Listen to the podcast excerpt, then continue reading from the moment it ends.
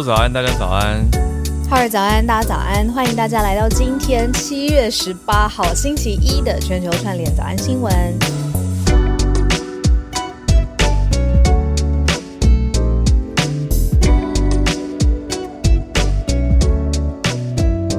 早早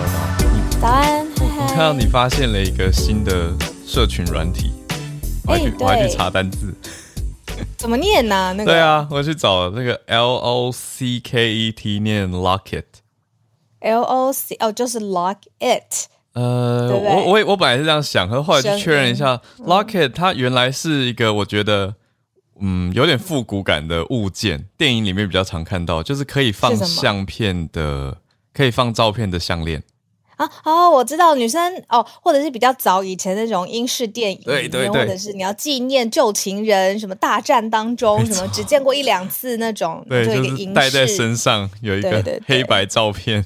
的那种传统的项链，那个叫什么垂坠哦，或者吊坠式的，嗯、对，项链蛮浪漫的。对 ，locket，、嗯、我后来去找了一下，现在可是嗯，好，跟大家先介绍一下好了。嗯，因为最近这个软体它排。登上了那个下载排行榜的第一名、嗯嗯、然后就想说现在社交型的软体竟然还会有第一名，怎么可能？因为现在我说实话每天 LINE I G、呃、Facebook 换来换去我已经很累了，然后对，然后还有一个社交软体我就想说怎么才发现他击中了一个要害，就是他求的不多，他求精，他而且他击中了，其实我觉得不是不是广大年龄层诶，因为目前比较流行的是 Gen Z Z 世代哦，因为他们可以随便拍啊，拍鼻孔，他们也觉得很美。应该说 Gen Z 的确是这样。我我去看了一下 Locket 这个软体运作原理是什么，它的概念是说把好朋友放在你的手机桌面上，什么意思？你的桌面不是有好多个 Apps 吗？一格一格的，对对对，它也变成其中一格，所以它严格说起来，它算是一个 widget。一个小工具的样子、嗯嗯嗯、所以出现在你的桌面上，你就可以看得到 OK， 有点像把朋友的照片收成一个 locket， 一个项链、嗯、项链式的照片、嗯、照片盒放在手机桌布上，所以你随时想要看朋友的照片就可以看到它，那它也可以更新照片，你也可以换照片。对，可是呢，这样子的社交网络，比如说我去注册了这个账号之后、嗯、我只能加五个人，我的上限就是五个人，那我有就是比如说我加了浩尔好了，加了浩尔，然后加了浩尔太太，然后加了、呃、我妈妈、啊、你看就只剩下两个，好少。而且我我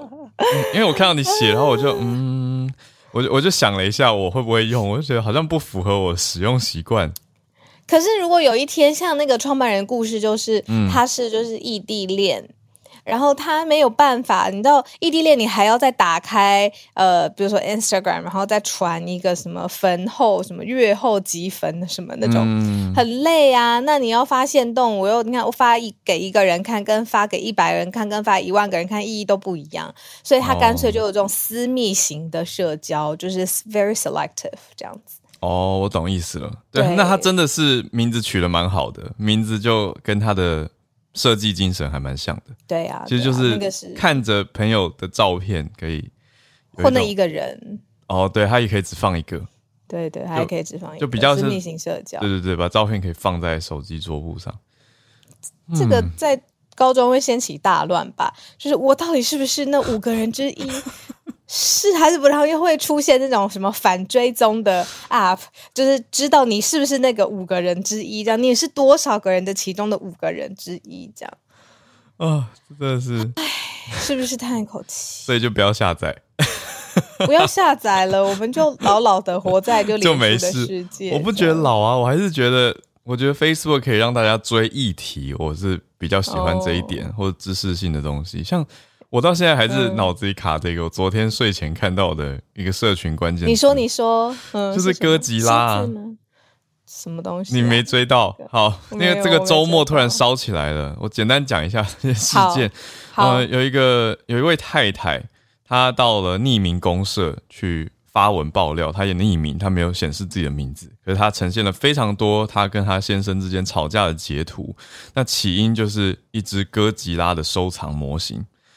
呃，怎么说呢？就是亲戚小朋友来到自己家里面，啊、呃，到看到了丈夫的模型收藏，就觉得哇，这个模型我好喜欢哦，一直抱着不放。嗯、结果太太的妈妈就说：“哎，那你就送给他啦，送给他，小朋友那么喜欢。”那太太说：“啊，拗不过长辈跟小孩子这么喜欢，嗯、就把模型真的送给小朋友了。小孩子，嗯，嗯就传了讯息跟先生报备。”但先生就炸开了，先生说那是他多年来的收藏，那个哥吉拉模型怎么可以这样随便的送给小朋友？那先生回家之后还是盛怒，结果先生就出门去买了一堆模型，说自己自己买回来算了，结果花了十几万。那太太就很怒，就觉得先生怎么这么幼稚啊，怎么那么像小孩啊？好，所以就爆发。结果先生很怒，先生就觉得这是尊重的问题。就要太太去把模型什么什么要回来，他已经买了十几万，然后还要太太去把模型要回来。哎，等一下，你的观点跟我好像不同边了。好，对他花了十几万，可是我觉得是尊重的问题、啊。你可以一开始就请太太好言好气把它要回来，那就省那个十几万，然后十几万可以跟太太跟全家一起旅游。你觉得这个解法怎么样？嗯，也可以。你这样讲，我我理我如果用理智来回答，我觉得是你讲的是有道理的。可是我觉得、哦、你是你同理了，你同理那位先生。我懂我懂，但我觉得因为实际上不是只有我们看到的事件本身，是背后这两个夫妻的相处状态，还有、哦、长期以来是不是他？我觉得一定有一些，对对对，还有一些，嗯，因为先生他写的讯息写的，我觉得看了，身为男生我觉得很可怜。他写说我平常你说什么我都听你的，就是模型是我唯一喜欢的收藏、嗯、你明明就知道就你还这样送出去。然后他先生还讲了蛮深情的，说什么其中一个模型是我们在日本的时候买的，反正就是、哦、是他纪念的。对，先生是记得每个模型的一些回忆，纪念放下去好跟记忆。可是太太就随便这样送出去，他觉得是不尊重的问题。结果太太也也生气啊、嗯、太太就也跑回自己娘家什么的，反正两边最后很很很很激烈，就新婚夫妻吧。不知道先生三十三岁，那到后面太太、哦、新婚新婚太太还提，就先生就怒到说要提离婚。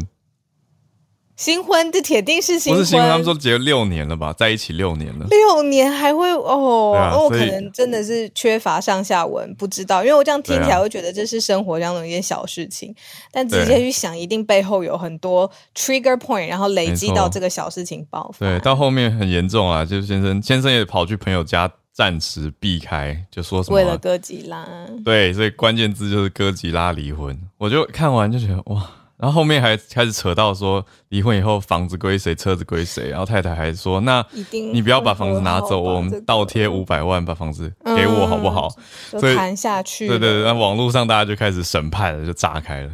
我就觉得哇，像这种消息在社群软体上才会看到啊，如果用 Locket 的话怎么会看到这个呢？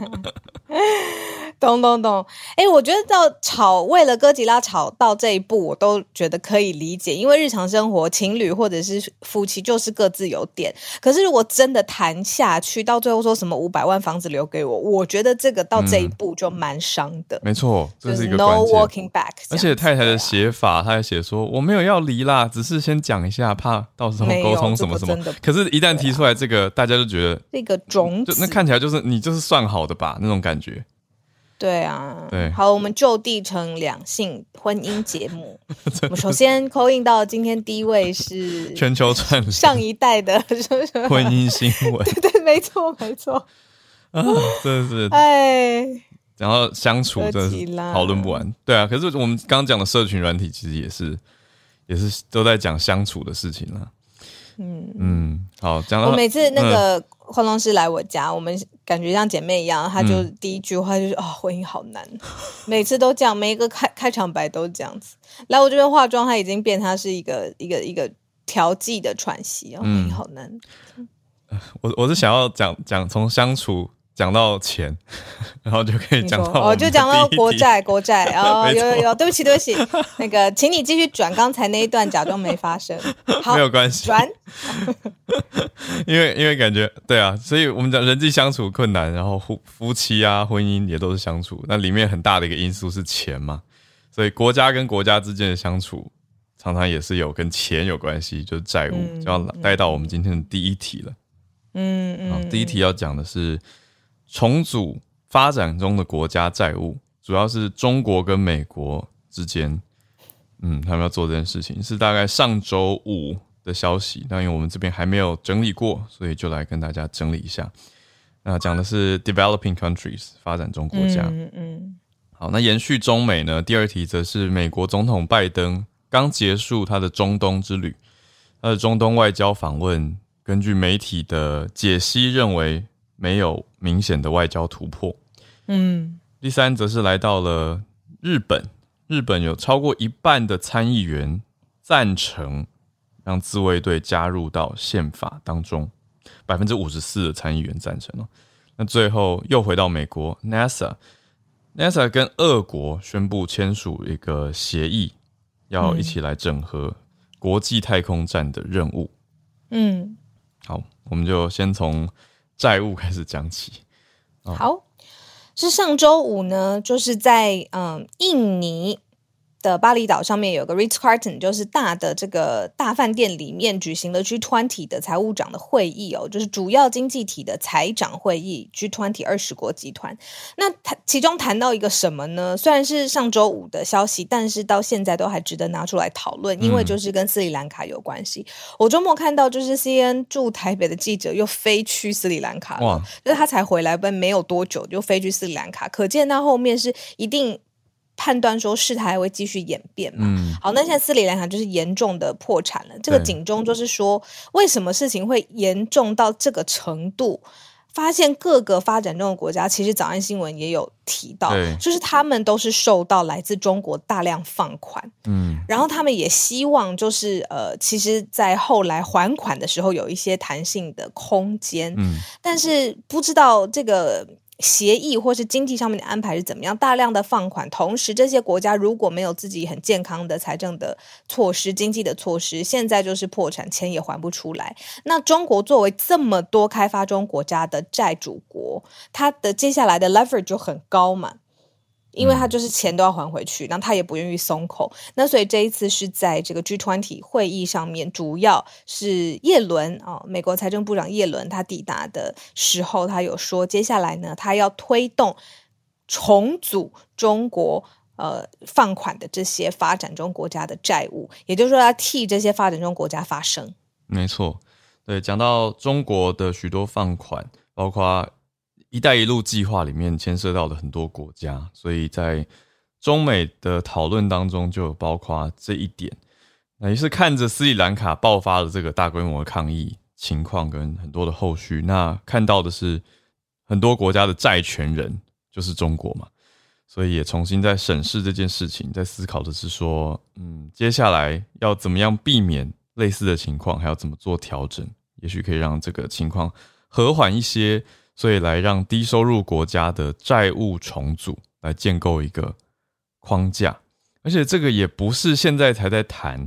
说实话回头看 G 二十 在前年二零年的十一月就已经通过了一个共同框架，是要让低收入国家的债务能够做重组的 framework。 那在这个框架当中，中国当然也是在其中，所以叶伦就说要看看这个框架有没有办法真的推行进展，要发挥作用。他的呼吁的是中国要可以发挥作用。那中方的回应是说，希望有关国家还有国际金融机构一起来缓解，他讲的是斯里兰卡，来面对当前的困难、嗯、那就想到 Charles 老师跟我们解析分享的是 I M F 等等这样子的国际金融机构嘛，它、嗯嗯嗯、存在的目的就是要出救。对啊，所以就继续看下去。不过怎么听起来听起来怎么说，我个人主观觉得这样听下来怎么好像没有很明显的效益的感觉。嗯嗯嗯，就有一种好像嗯很多巨头聚在一起开会讨论了一些重大议题，但是实质效果还有非常有待观察。嗯，讲到好像没有什么具体的进展。嗯。呃，无独有偶的又是一个慢新闻，刚好可以连到第二题，就是我们上周才讲到说拜登哇任内第一次出访到中东，这个是呃在中东发生了很严重的你说撤兵啊相关的事件之后，他第一次来的中东行，那现在结束了，结果外界给他的评价也是没有重大突破。嗯，他四天的时间到了以色列，然后我们之前有说这个是比如说在防呃伊朗的发展核武的消息上有了协议，那另外还有一个沙拉伯解沙地阿拉伯解除了对往返以色列的飞机的飞越领空的限制，那外面就说哦，这个是拜登这一次少数几个具体的成效，但是他发出发之前说是一件大事情，回国之后发现各国的评价包括华府的评价都是有一点轻描淡写、哦、因为最核心的原因是因为人权、啊、跟外交跟石油增产这些事情都没有突破、嗯、也就是说这一次他上任之后第一次造访中东，然后希望这个美国的势力或者友谊的手可以更加扩张，这件事情目标没有达成。嗯，对啊，所以呈现出来的大家在看的这些点就觉得嗯，还有一些可以整理，比如说一个一个来看的话，石油嗯、呃，石油大家会希望中东增产来抑制因为乌俄战争而造成的油价上涨嘛。呃，美国这边当然也是来提，而且十一月就要期中选举了，所以华府也是需要最大原油出口国来帮忙来降低油价，可是他们谈的过程当中美方是希望可以提高石油的供应，可是看来好像还要再过好几个礼拜才可以看到具体的成果，可是也有点模模糊糊的，所以苏利文也就是白宫的国安顾问就跟媒体表示说嗯，呃，这任何的行动即将要在石油输出国家组织嗯，就是 OPEC 还有 Plus 跟他们的结盟油国的架构底下达成，意思就是说这次美国去谈也没有直接的结论啊，还要等 OPEC 的结论，嗯嗯，所以没有什么进展。那另外呢，美国这次去，拜登这次去，是不是也是希望增进以色列和阿拉伯国家的关系能够去改善？可是对啊，也没有太明显，也没有达成的结论。嗯，也也给拜登太多压力了啦！一次四天的访，对啊，出访哪能就是又不是关系都要前置作业很长的时间互相了解，那也不是过去签签名做了协议就算了、嗯。然后美国现在内政外交全部都很炸锅，所以我觉得媒体也对于这个也蛮严的，对他这一任吼真的是蛮严的，由于、嗯。就是跟川普的对照实在是很大，那川普四年胡闹瞎闹大家可能到最后也都习惯了、嗯、但是你说他是一个这么长期的政治的老手，政坛的老手，辅佐奥巴马在任、嗯、然后现在自己当任总统，那为什么处理事情还是这样，好像就有一点跟期待中的落差。对啊对啊，讲到这个可以补一个我昨天看到的美国政治消息、嗯、在讲的是庞佩奥庞佩奥有意要、嗯角逐参选二零二四，但他看来是共和党内的可能第四呼声第四高的，可是大家在说的是还是川川吧，没错，川川川普先生、哦、大家就在说哎、欸，会不会变成 Mike Pompeo 到时候跟川普内部要对决，在党内对决，或者是会不会组合，这也都是有人在讨论的。蓬佩奥他演讲吼，真的有一个很强的魅力啦、嗯、我真的是我印象就是很深，他们说什么铁幕形容譬喻铁幕型的演讲，就是他大力抗中这件事情，那个 message crystal clear 嗯，所以就是他是一个很有政治魅力的人。嗯，我，我不知道，我上次有点开玩笑半开玩笑的说，就是他现在因为整个身材的形象完全不一样，瘦了很多。嗯，对，那不知道如果要重新竞选，这个对他的健康负担是如何。嗯嗯，那那那 our business， 但是就希望他健康这样子。对啊，好。哎、欸，我有一个第一、嗯、第一题补充一下下，很快、嗯、就是我们第一题讲的是斯里兰卡一个国家嘛，就是说啊，这是中国大量放款给给。给斯里兰卡，但像斯里兰卡这样子的国家是很多的，然后全部的债务主权都是中国、嗯、被放款的像是俄罗斯、斯里兰卡、黎巴嫩、苏利南是哪里、上比亚还有白罗斯、嗯、全部都是现在要面临违约，违约再下去就可能破产，然后他们的债主国都是中国，所以就是这是一个需要重组债务的的条件啦，也不是特别针对斯里兰卡而已。嗯嗯嗯嗯，苏利南，我赶快找了一下，我刚看是一个翻译，是在哪儿啊？在南美洲的北部，一个国家对吧？是是一个国家哦。嗯、好，真的不，我真的不熟。对，孤陋寡闻的我。没有没有，抱歉，就赶快来看一下。对，它是一个有五十六万人，人口的确没有很多的一个国家。官方语言是荷兰语，蛮、嗯、特别的。嗯、特别，嗯，对啊，就是一个小补充。好，然后我们回到今天的盘点，继续往下来到第三题。嗯，第三题今天回到亚洲，来到日本，有 百分之五十四 的日本参议员是赞成让自卫队进入到宪法的规范当中。嗯，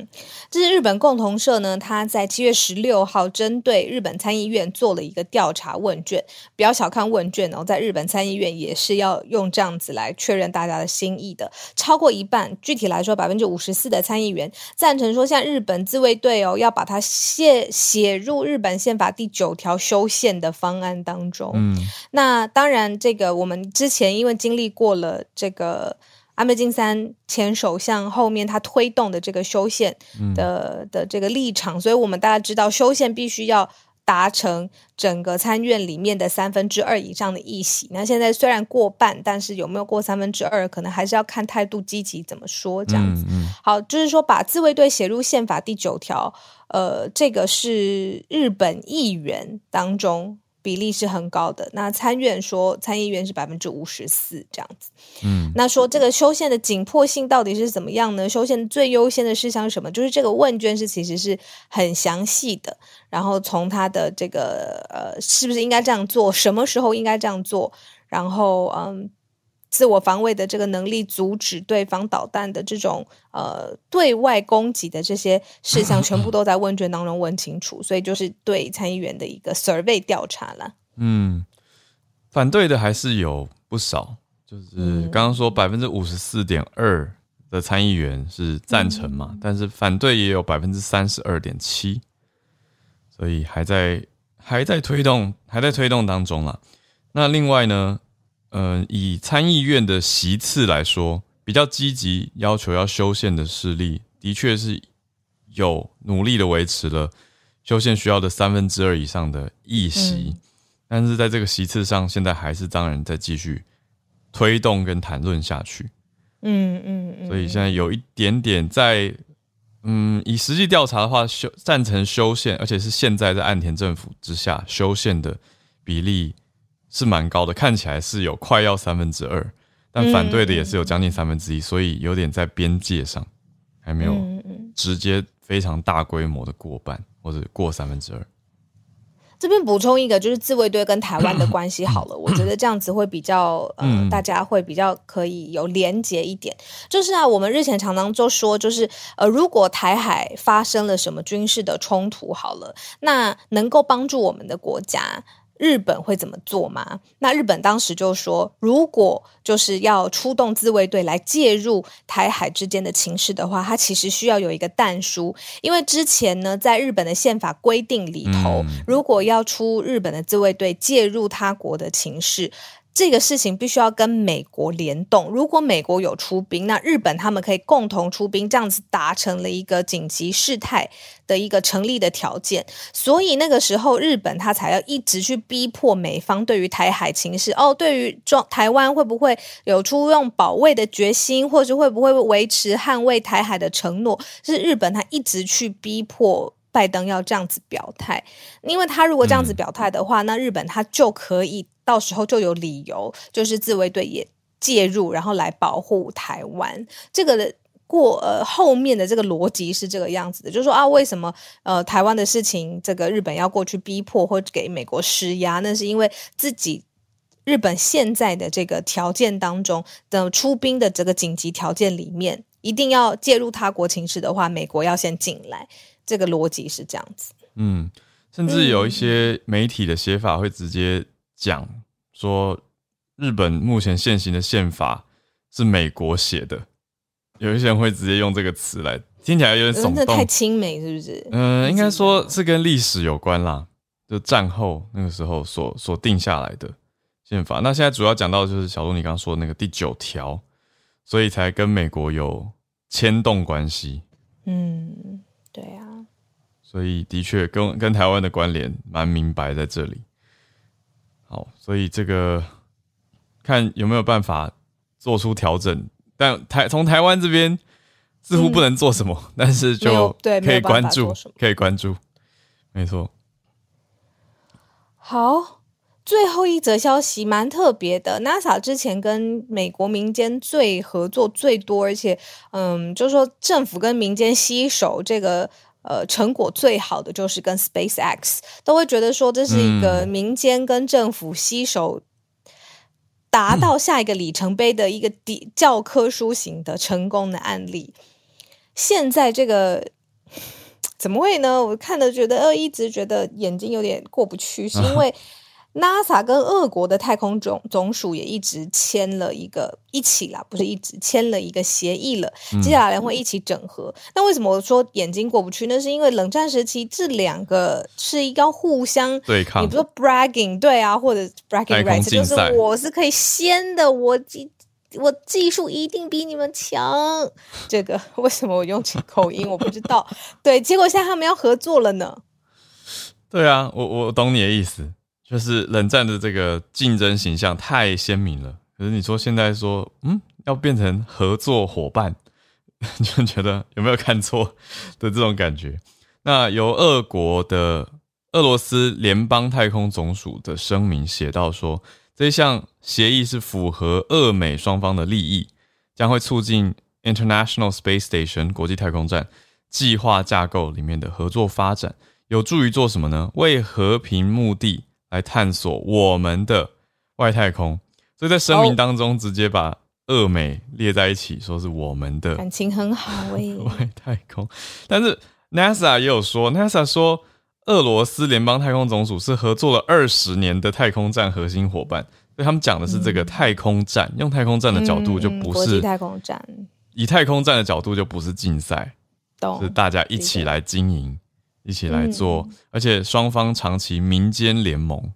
嗯嗯 嗯, 嗯，可是当然还是不可避免会提到美俄之间的关系，也因为现在乌俄战争，所以还是蛮紧绷的嘛，所以变成这个太空站的合作是美俄少数的合作交集啊。对，因为地球已经无法了嘛，只好在太空合作。我的理解是这样。嗯，讲到这个。真的可以这样说。我讲一个五四三的，嗯、可以吗？就讲跟我们有关的，这是一个撩妹的经典台词，就女生问男生说你在想我吗，然后男生说不，我不在想你，我在想我们。如何？你刚刚扑吃啊，我的好伙伴。我觉得还蛮好笑的。这是这是由头还是撩还是女生讲还蛮可爱的，欸、会有会会有一个很奇妙的感觉，会觉得这个感觉是平常男生在讲的跟哦，对啊，女就是女生问男生说，哦、就是你在想我吗？哦哦、问，然后男生油头的说，哦、不，我不在想你，哦、我在想我们。然后这样我就觉得油油的，对不起，油油的是不是？如果女生讲，我就觉得蛮可爱的，可是男生讲女生讲就可以，哦、男生讲就哦，好啦，我在想我们，就是，give me a break， 还吸一口气啊，啊，懂了懂了，好好好。Sorry， 就很好笑。好，所以讲回这个我们俄美之间的我们，嗯、讲回来是还是有蛮多的合作，特别就是让两边在讨论说，哎，我们要派驻多少的资源，多少的太空人飞到国际太空站等等。所以这个协议真的是蛮久了，其实看一看大家就可以想想，也了解一下说。嗯，美俄之间还是有合作关系，在国际太空站方面，啊 NASA 现在强调的是说，至少要让一名俄国人员，还有一名美国人员来进驻太空站，来维持国际太空站的运作。所以两边的讨论就是说，要整合把太空人送上太空站。所以现在讲起来就是说，让俄国的太空人来搭乘美国制的太空船。来换取让美国人搭俄国制的太空船，对，两边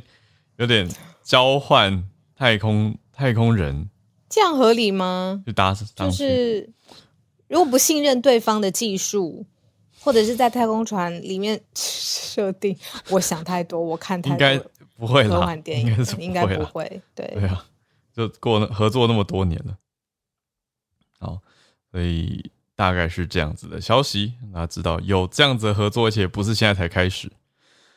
Alright, 时间来到八点三十二分。好，我们来进全球串联的时间，欢迎大家举手。也跟大家讲一声，我我在我在我今天尾声的时候会慢慢的 fade out， 所以要跟大家讲一下，有九点九点整就要教课了。我在我在，对啊，那我们今天也会准时结束这样子，嗯嗯，对啊。好，那那个不好意思哦，就是早上浩尔举的这个例子，我没有看原文上下文、嗯嗯、我刚才也说因为我没有 context， 所以我有一个评论说、嗯、啊，这是小事情，那的确是我听到的时候的一个直觉反应，但是很明显后来我理解了，就是婚姻上没有事情是小事，一定是很多累积然后变成了一个很重大的感受的问题。我来爬文不会，我觉得你这样很就是真实的反应啊，因为大家之这件事之所以会被大家拿来讨论、嗯、就是因为如果只讲哥吉拉，真的会感觉哎，就是一个模型而已。只是说它背后细节当然不少。我在看你脸书，你觉得这是超悲伤事件，就觉得可惜，对不对？是一个可惜，是吗？是这个情绪吗？我觉得那个感觉是，它是一种长期、长久、长期，懂了懂。对，双方之间长期的问题。那因为这个事情爆发开来，可是太太的反应，我觉得会是心寒呢、欸。就是就是先生看得出来是对太太蛮蛮、嗯、礼让的，护着的，嗯，算是礼让，就还是有放在心上，虽然伤心，可是自己感觉好像是去躲去好朋友家疗伤一下会回来，可是太太自己追进了一集，就是说那房子我贴五百万可不可以给我，我觉得这个是最心寒的一件事情。对对对对，对啊，还有后续啦，就后来还有人问那个太太，就是说那房子当初头期是谁出的，结果他就回应说是公公出的头期款，是先生的爸爸嘛， 对， 对、啊、先生的爸爸出的头期款，那房贷都是先生在缴，太太自己出的是家具的钱，所以更会让大家觉得哈，就是那你呢，就是对、啊、你出那么少，那你现在出五百就可以拿到房子吗？所以有后续这些东西很多啦，所以你看这个你用 Locket 就看不到对，用 Locket， 对，这才是我们要分享的原因对， Locket 真的是给异地恋的就是的一个好的便利工具，只是这样子，嗯，对，说的好像我要有异地恋一样，诶没有，诶诶没有，诶我异地恋我推荐 Between 用过一段时间，我觉得 好, 好我如果有我跟你说，我再跟你请教，还蛮可爱 Between 很像是两个人的回忆收藏的一个小 app， 所以有专属的对话、哦、你是什么时候用的？之前远距离的时候，嗯，好，没有蕊过大家，对对对对对，远距离 跟, 跟, 跟, 跟现在的太太远距离的时候所以我才可以讲好，我们来连线吧，来连线连线，跟东京连线，对不起好伙伴，不会不会，翠翠早安， Hello 早安，小鹿早安，早，呃没有，刚刚那个歌曲啊，要是我男友敢把我的酒送给别人的话，我应该会跟他分手，我刚刚就带带懂懂懂，对，嗯，好，不好意思，好，那其实就是嗯、呃，就是昨天的新闻，就是说，其实现在嗯、呃，日本全日本的感染者人数一天已经达到了大概是十一万六千人左右。嗯，那其实专家他们也判，就是在讨论说，有可能到八月之前，呃，不，下一应该是下一周吧，就是可能一天的感染人数可能最多会到二十万人左右这样子。那这个原因的话，第一个就是因为 B A 五 它其实跟就是因为它是 Omicron 嘛，所以它的感染力很高以外，再加上就是说，因为七月已经是进入比较，因为嗯，是日本的放放假是大概是在七月底，可是其实像最近有三连就是三连休啊，或者说有些活动，然后再加上其实大家在之前打了第三剂的疫苗的保护力应该已经渐渐减弱了关系，所以其实这一次的感染人数真是一口气冲起来，包括我记得昨天的东京应该也到一万八、一万九千人左右了、嗯，对。但是其实一开始听到的时候，大家会很担心说，哎，那政府会不会又开始紧急事态宣言啊？或者说、哦、我们又要开始，你知道，又要暂停营业这样子。嗯，但是我刚刚去查了一下那个内阁官方，就是说那个日本内阁他们的就是官方网页是说，虽然说就是 B A 五 它这次的感染人数很高，但其实在日本的重症，就像之前那个孔医师说的，嗯、其实日本的重症人数并没有像嗯、呃，就是并没有说特别的爆炸，嗯、但人数变多，重症人数是会变多，但是以比例上来讲是还好的。嗯、然后再加上，其实日本政府也觉得说，呃，我们现在做的不应该是要停止这一些所谓的经济上的活动，嗯、应该说是我们维持最最低的就是一个活动去活络经济。所以其实日本政府目前他们也只是告诉大家说，你要出去出去玩可以，但是当你发现你觉得好像有点感冒的症状的时候，请你先去检查，然后就是可能多带嗯，包括就是勤洗手啊，那些就是找一般大家一直在呼吁的那些防疫政策做好就好。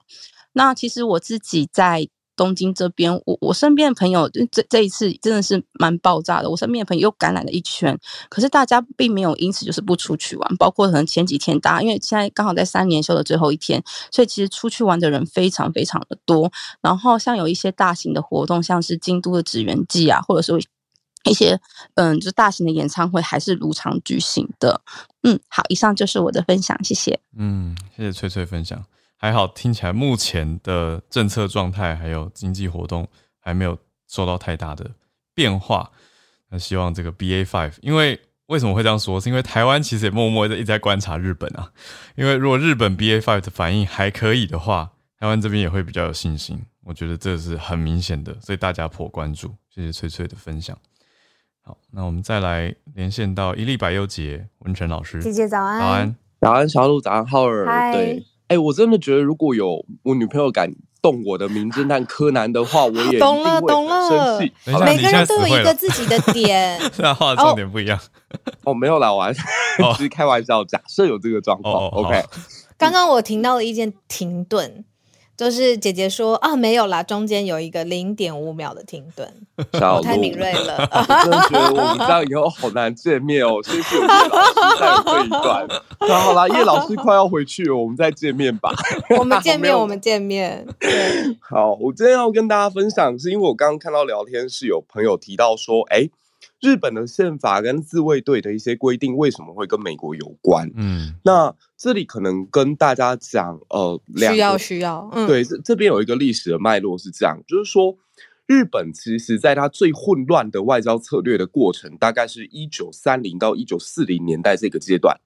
那为什么我们说这个阶段的日本外交让人看了觉得非常非常的混乱，是因为这个时候已经出现了所谓的非专业干涉专业的情形了。日本国内的两支军系，包括陆军跟海军，他们各自为了自身的利益而发动了一些比较危险的军事行动，例如像九一八、七七事变，这就是标准陆军他们希望能够在中国或者满洲地区获得更大的资源，而跨过了原本的行政官僚体系去做出来的冒险。但这两次冒险都让日本国内后来追加承认了，就天皇可能迫于实际的状况，或者说他们的官僚体系没有办法压制住这些军人，所以只好让他们这么做。但这一些符不符合日本外交大战略呢？并不符合。所以三零年代以后的日本可以说是进入到一个狂飙的年代。那这个状况一直要用最大的牺牲才有办法把它扭转回来。这个所谓的最大牺牲就是等到东条英机成为了日本首相。东条他是陆军出身，所以他的上位等于说所有日本国内的外交也好，军事也好，都以他们陆军的那一套来进行，所以后来才会出现说东条英机要这个呃山本五十六他们去轰炸这个珍珠港，或者要在太平洋上面扩大打击面，这都不符合日本原本外交上面的一个策略跟走向。嗯，好，那一直到二次世界大战结束之后，终于让这些军方势力退出了外交，外交重新回到所谓的正常的正轨。可是这个时候呢，接手的人叫吉田茂。那吉田茂这位日本首相，他的性格跟他过去的背景是希望日本可以跟英国结盟，然后透过日英同盟来各取其利。就大家如果仔细想想，日本跟英国有很多条件是相近的，就他们都是一个远隔在大陆之外，但最大对手就在大陆之上的国家。日本它的最大对手其实也不只是现在我们眼睛可见的中国，可能还有当时的俄罗斯。所以日本在二次世界大战结束之后，它最大的压力来源是北方的苏联、嗯、那现在当然是变成了在西面的中国。对，那吉田茂是希望能够透过日英同盟来各自占有一个大洋，然后能够透过海洋政策抑制大陆扩张。海洋政策就是指我不去进攻任何人的领土，可是我透过保持地方区域的和平稳定，以此来获得我国家需要的经济红利。什么意思呢？保持海陆畅通，保持海陆自由，保持贸易进行，保持交通的顺畅，以此我日本就可以获利。我不需要去侵占别人的国土，侵占别人国土，榨取他人利益，然后获得母国的资源极大化，这是所谓陆权国家的思维。那吉田茂他在战前早就已经是一个海洋思维的人，所以等到他成为首相之后，他就觉得那既然英国已经没有办法同盟了，我们现在最需要的是跟美国把关系搞好。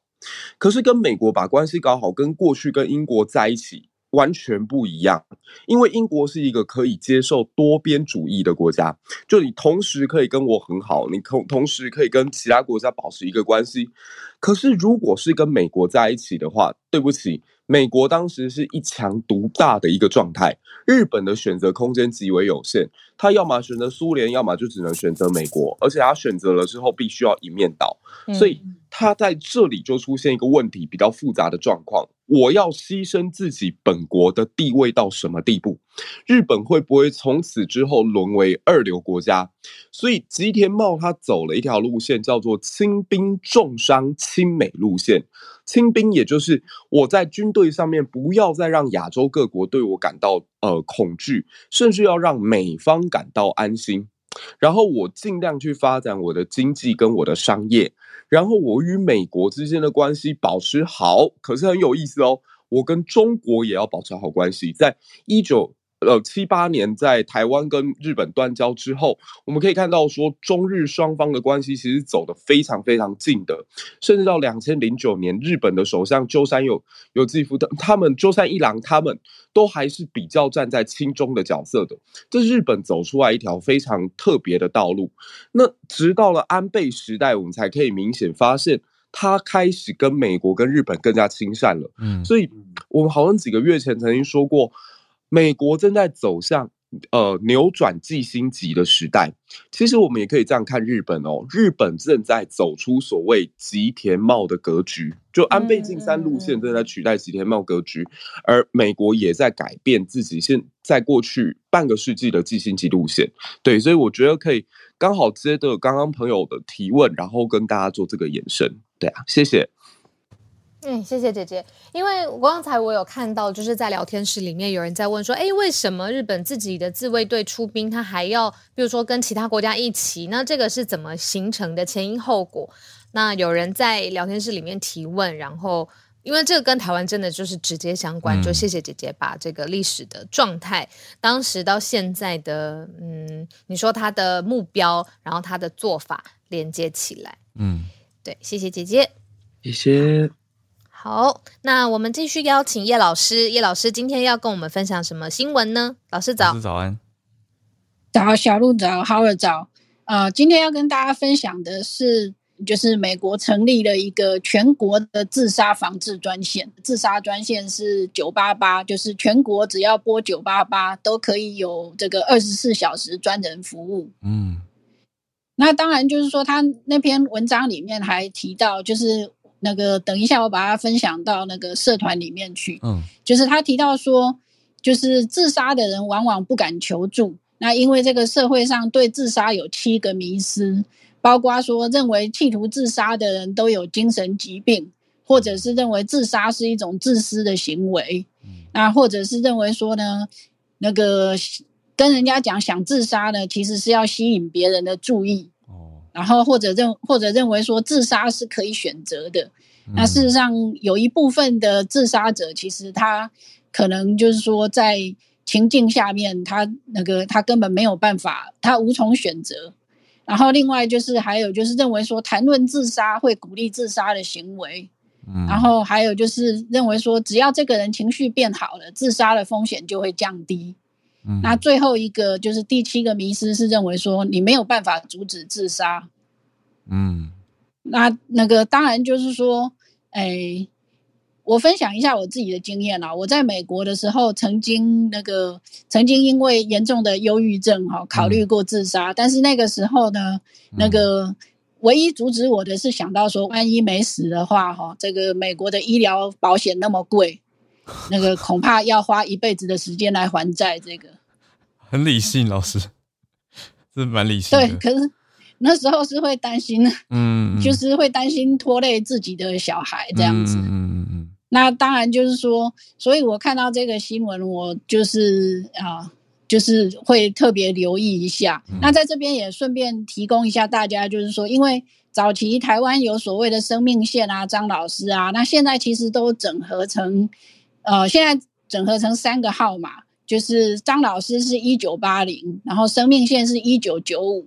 嗯，然后另外还有卫生福利部还有一个那个安心专线叫做一九二五。Oh. 那这些也都是二十四小时免费的心理咨询，如果有需要的话，嗯，其实可以拨打。嗯，哇，其实蛮多资源的，应该这样说。对，台湾其实相对来说资源还蛮丰富的。嗯，那这几年其实就是因为根据这个 C N N 那篇报道，它是提到说，那个自杀其实是儿童跟成年死亡的主要原因，全球大概有将近八十万人死于自杀。嗯。那光是二零二零年这两年的统计可能还没有出来，光是二零二零年全球就有一百二十万次的自杀的尝试。嗯嗯，对，所以就是就是大家要真的其实是要注意一下周围的人。嗯，那当然就是说希望大家不要有这样的经验啦，但是如果有的话，其实就是刚刚提到像这个。对，一九二五啊，一九九五或者是一九八零都可以，嗯，这样子。嗯嗯，嘿，对啊，我我可以分享一下，因为我跟几个好朋友创办过一个公益团体，就是就是在鼓励大家去除心理健康的污名。嗯，对。那我们当时也当然有找一些合作单位，包括台北的自杀防治中心，因为我们创立了那样子的社群软体，应该说社群媒体之后，嗯，就会收到一些私讯。可是私讯状态其实蛮需要专业的应对跟处理的，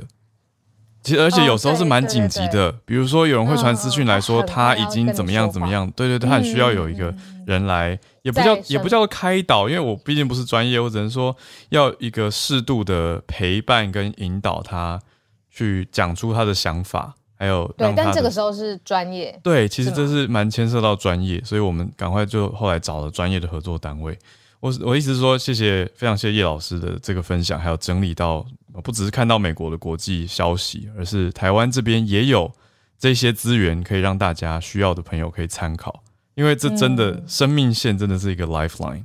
它有时候你这一通电话就可以救一个人的生命，那你救了一个人，嗯，说不定他的家跟他的孩子也都会一辈子变得很不一样。嗯，对啊，所以我觉得大家不用太。就是真的要 越, 越来越走入光明吧，不用一直觉得，嗯，啊，你看那个什么什么就是怎么样怎么样，那都是很多很老的观念。可是现在我觉得大家都要重视自己的心理健康，那需要专业协助的时候就大方的求助吧，不用太多包袱，嗯嗯，害, 害怕对别人的眼光。而且这几年其实我有注意到台湾有一个有一个我觉得啦蛮令人难过的 trend， 就是有一些妈妈，嗯，好像女性比较多，就是在企图自杀的时候会带着自己的孩子一起走。嗯，对，有有的时候，这个，会看到这样的消息。对，那这个其实是更让人难过的，就是说，当然就是说他可能想的是说他走了以后孩子谁来照顾，嗯，可是孩子其实也有生存的权利。是，对啊，对，那在这边其实就是那个。啊，呃，等一下，我再把那篇那个 C N N 的新闻贴上去，因为他提到这个所谓的自杀的七大迷思，我觉得还蛮值得参考的。对啊，好，谢谢老师。我觉得就是用光明面来谈论这些事件、事情跟议题，其实是比较好的想法。也就是不是一直说去呃压抑或阻断，那这些想法不会自动消散，它问题可能还是在，所以有提供资源跟帮助，我觉得是好的方向。谢谢老师，今天也谢谢，嗯，谢谢翠翠，然后姐姐还有老师，然后开了这一期，哦，非常重要，也是嗯，每个人都有需要别人陪伴的时候。然后也谢谢大家每天陪伴我们。